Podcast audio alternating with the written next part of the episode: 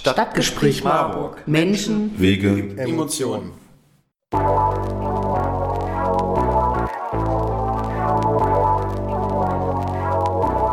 Es ist das Hauptproblem der Menschheit und es ist das Hauptproblem für mich, sagt US-Präsident Joe Biden über die Klimakrise in einer Episode des Podcasts Pod Save America. Die Bedeutung von Klimaschutz hat er im Zuge seines Wahlkampfes stets betont und auch nach seinem Amtseintritt unter anderem mit der Rückkehr zum Pariser Klimaabkommen zu Teilen bereits unter Beweis gestellt. Wie riskant dieser Schritt aus wahlkampfstrategischer Sicht eigentlich war, darüber sprechen wir, Konrad Witterstein und Helena Renz, heute in diesem Podcast, der im Kontext eines Seminars zu den US-Wahlen 2020 am Institut für Politikwissenschaft der Uni Marburg entstanden ist. Bevor wir in die Diskussion einsteigen, inwiefern das Aufgreifen der Klimakrise wahlfördernd gewesen ist oder eben nicht, schauen wir uns noch mal kurz die Ausgangssituation an. Unter Donald Trumps Präsidentschaft haben die USA vier Jahre hinter sich, in denen der Klimaschutz einige Rückschritte verkraften musste. Das ist natürlich problematisch, wenn man berücksichtigt, dass die USA als zweitgrößter Emittent von CO2-Emissionen eine große Verantwortung tragen, wenn es um die Bewältigung dieser Krise geht. Joe Biden leitet nun einen Richtungswechsel ein. Seit Beginn seines Wahlkampfes listet Biden Klimaschutz als eine seiner Top-Prioritäten, hat eine billionenschwere Investition in erneuerbare Energien und die Rückkehr zum Pariser Klimaabkommen versprochen. Letzteres hat er, wie eingangs bereits erwähnt, schon umgesetzt, sowie die Einführung von Umweltvorschriften, die sein Vorgänger zurückgesetzt hatte. Ja, und auch wenn nicht alles perfekt ist, schließlich ist er gegen ein Verbot von Fracking und auch Greta Thunberg kritisiert, dass er mehr machen könnte, stellt er ein absolutes Gegenteil zu Trump dar und hebt sich dadurch hervor, wodurch sich nun natürlich vorsichtig behaupten lässt, dass es in gewissem Maße förderlich für den Wahlkampf war. Dahingehend wäre es allerdings auch gut, noch einmal einen kurzen Exkurs in Richtung Wahlkampftheorie zu machen, um zu verstehen, wie Wahlkampfthemen im Allgemeinen entstehen und deren Rolle im gesamten Wahlkampf nachvollziehen zu können. Ja, Konrad, dazu weißt du mehr.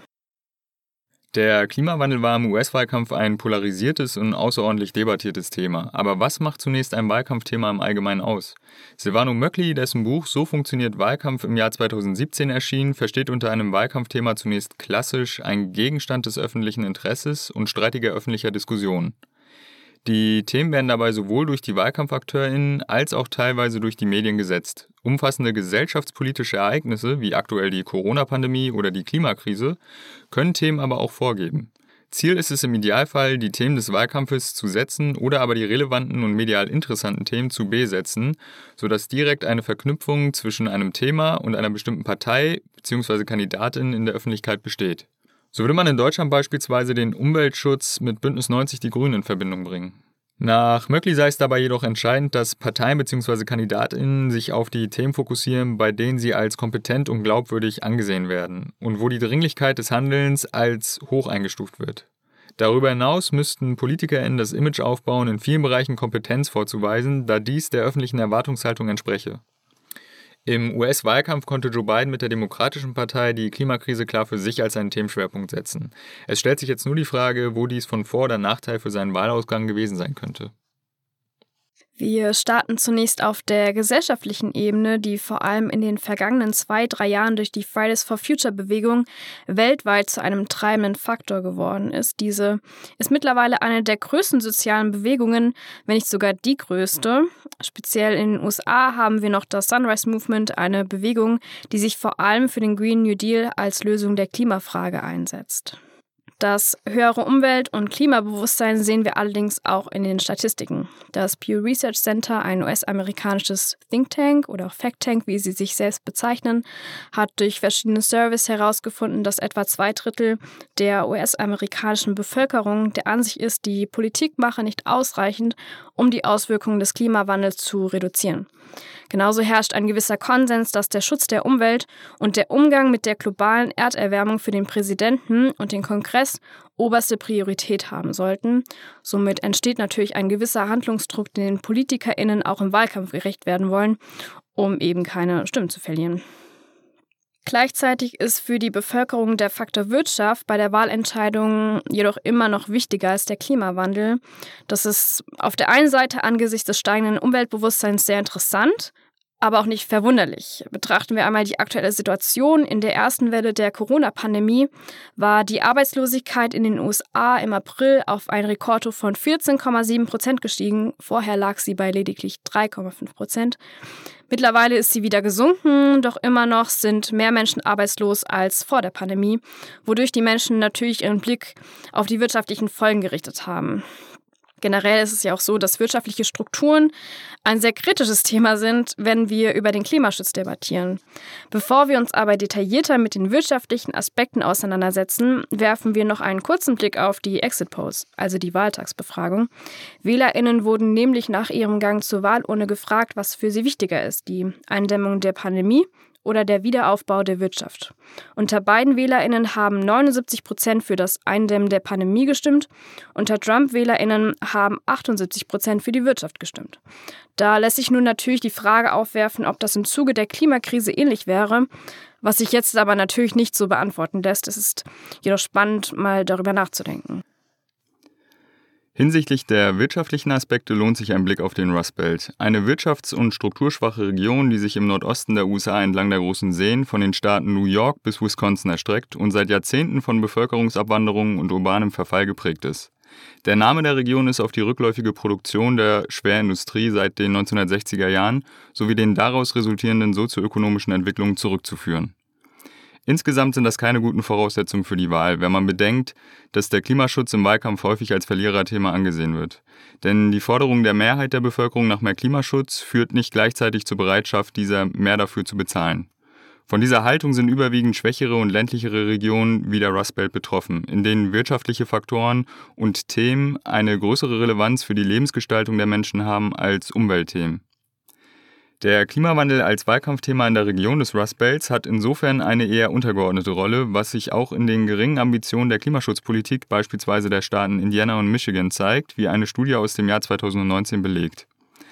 Angesichts dieser Tatsache ist es nicht selbstverständlich, dass die Demokratische Partei im Vergleich zu den Wahlen 2016 neben den Swing States Arizona und Georgia auch die entscheidenden Staaten des Rust Belts, Pennsylvania, Michigan und Wisconsin knapp für sich zurückgewinnen konnte, was letztlich auch zu dem Wahlsieg Joe Bidens führte.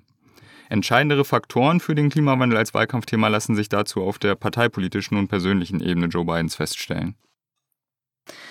Sowohl die Umfragen vor den Wahlen als auch die Exit Polls haben gezeigt, dass eine Mehrheit der Wählerinnen von Biden den Klimawandel als ein ernsthaftes Problem wahrnehmen, während die Wählerinnenschaft von Trump eher in die gegenteilige Richtung denkt.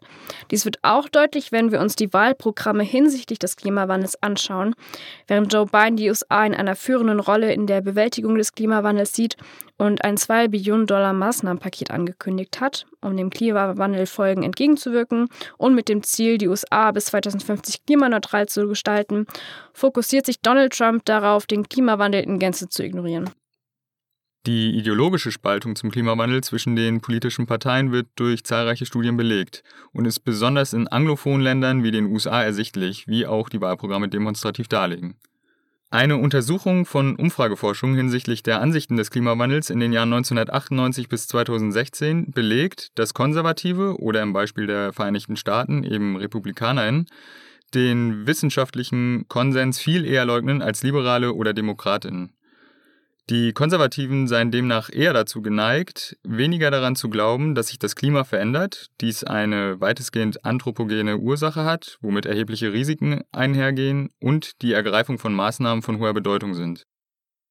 Neuere Daten zeigen auch, dass sich der Unterschied in den letzten zehn Jahren vergrößert hat. Während einerseits Demokratinnen, Unabhängige sowie liberale und moderate Republikanerinnen den Klimawandel zunehmend als beunruhigenden Fakt akzeptieren, ist es auf der anderen Seite für konservative RepublikanerInnen unwahrscheinlicher geworden, den Klimawandel überhaupt als realen und beunruhigenden Fakt zu akzeptieren.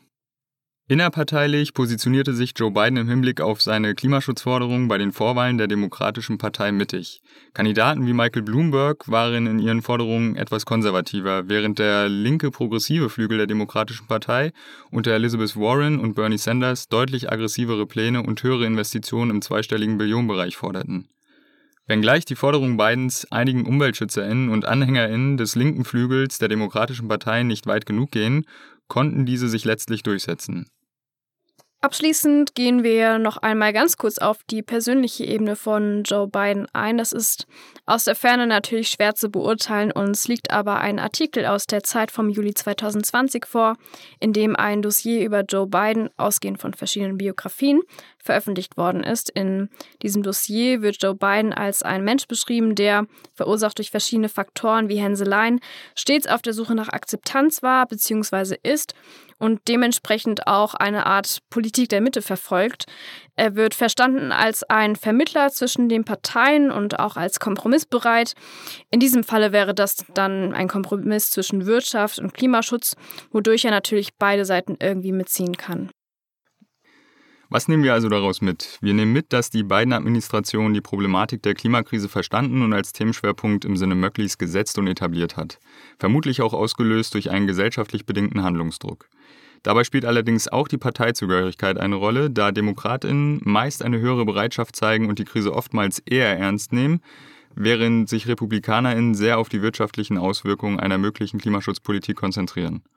Und auch wenn ein großes Risiko darin bestand, die entscheidenden Swing States des Rust Belts und damit den Wahlkampf zu verlieren, als Vermittler ist es Joe Biden gelungen, zwischen Klimaschutz und Wirtschaft einen Kompromiss herzustellen, von dem er und seine Wählerschaft sich neben zahlreichen neuen Jobs auch langfristig ein klimaneutrales Land erhoffen.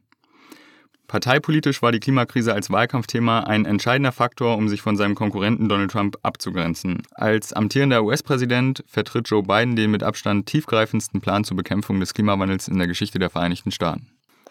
Es bleibt auf jeden Fall spannend, wie es in den USA klimapolitisch unter Präsident Joe Biden weitergeht. Eins ist allerdings klar, ob wahlfördernd oder nicht, die Klimakrise ist weitaus mehr als ein politisches Thema. Klimaschutz ist elementar für uns und sollte nicht von Wählerinnenstimmen abhängig sein. Ob die Biden Administration das genauso sieht, wird sich zeigen. In diesem Sinne bedanken wir uns fürs Zuhören und bis bald.